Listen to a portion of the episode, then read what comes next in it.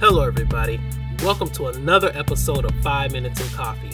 My name is Jerry, and I'm so excited to discuss God's Word with you. There is no other name above His name, and whatever you're going through, He will bring you through. Let us all say, Amen. Have you ever wanted to know what should you do in a very uncertain situation? Hello, everybody. Welcome to another episode of Five Minutes in Coffee. So, for this episode, I thought it would be interesting to discuss about how we should go about making decisions, especially when there's no clear right or wrong answer. Sometimes in life, you will come to a crossroads and you need to figure out which direction God would have you to go. Whether it's to find a new job, should you start a new business? Should you marry that individual? Should you go back to school? Is it time for a career change? When we arrive at these crossroads, we are often trying to figure out what does God want me to do? And when there is no right or wrong answer, how do you know what God expects from you? When you find yourself at this crossroads, you really need to ask yourself Am I concerned about what God wants, or am I only concerned about what I want? Now, if you only care about what you want, then this is a very easy discussion. You just need to do what you want and do it. But when it comes to trying to figure out what would God have you to do, there's some steps I believe that you can take to try and figure out what direction God wants you to take. But before we do that, we need to lay down some context so that we can understand how God communicates with us and before we get deep into this discussion, we need to look at scripture so that we can understand how God is able to help us make these decisions. The first thing that you should know is in Proverbs chapter 3 verses 5 and 6. You should know that God will direct your steps. The second thing that you should know is that if you're going to ask God for something, do not doubt. James chapter 1 verses 6 and another verse that may be a benefit to you is Proverbs chapter 15, verse 22.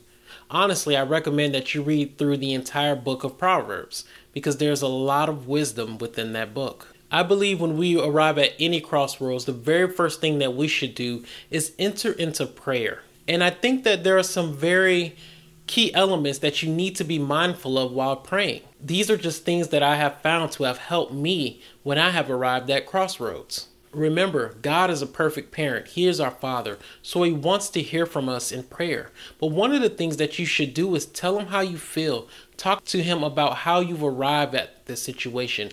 Has your job let you go?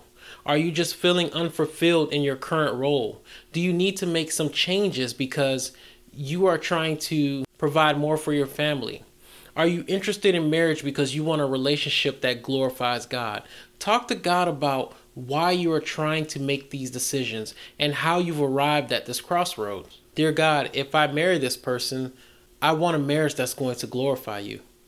If I take this position, dear God, is it going to be one where I'm going to find what I'm looking for?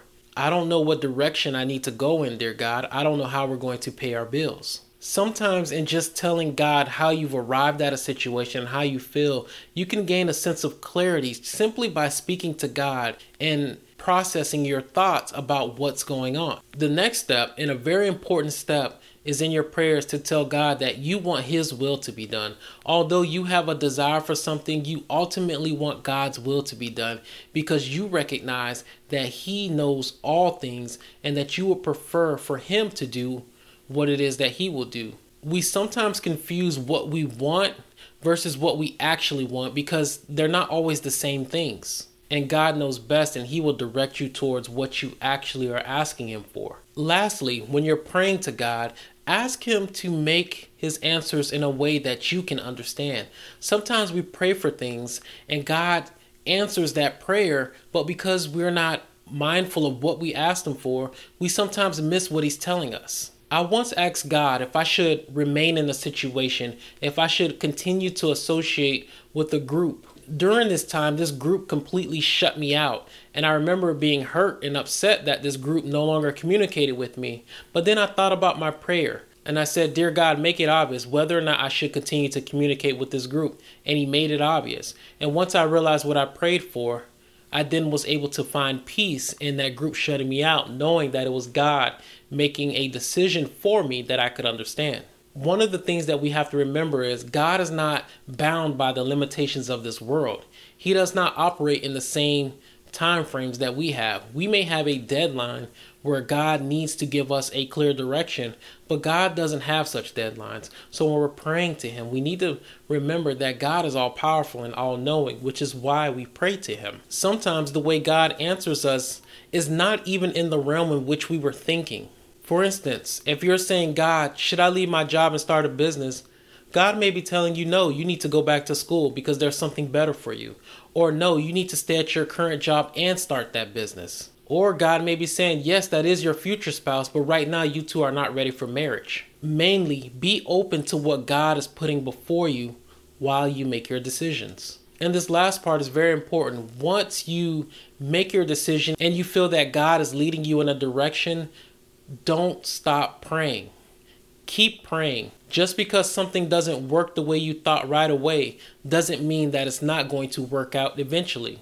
And just because something works out initially doesn't mean that it's going to continue to work out. And this is where faith in God is very important. Sometimes when you ask God for something, He recognizes what you truly want, and He may lead you down a road that may not work. It may actually fail because He's preparing you for what you really want, and you may not necessarily be prepared for it. Multiple times in my life, I've prayed for things and I've felt God lead me in that direction. And I've gone down that direction confidently and I failed. And I would think to myself, why did God let me do all this work only to fail? What I didn't realize is in the years to come, I will be faced with bigger obstacles on bigger projects that I was working towards. And I needed each of those lessons that I got from those failed projects in order to push me forward. And these new projects are much bigger than the projects I used to pursue. And I believe it was God telling me, I know what you want, but I need to get you there. Basically, what I'm saying is approach the direction you feel God is leading you in faith. Know that whatever you think is supposed to happen, that God is still in control. Even when it doesn't feel like it, know that God is still leading you. Sometimes what you're asking of God is too small, and He's trying to get you to think bigger. Sometimes what you're asking of God is just right, but you're not prepared, and He needs you to be prepared. So, regardless of whatever your circumstance is, know that God is in control, even when it doesn't feel like it's right Make sure that you know that God is in control and pay attention to the obvious signs. Make sure that when God shows you which direction to go, that you go that way and not just choose a direction because it's easier or it feels better or there's something that you desired, completely ignoring all of the warning signs that God is telling you. Because He is all knowing, sometimes He will direct you in a way that you may not understand.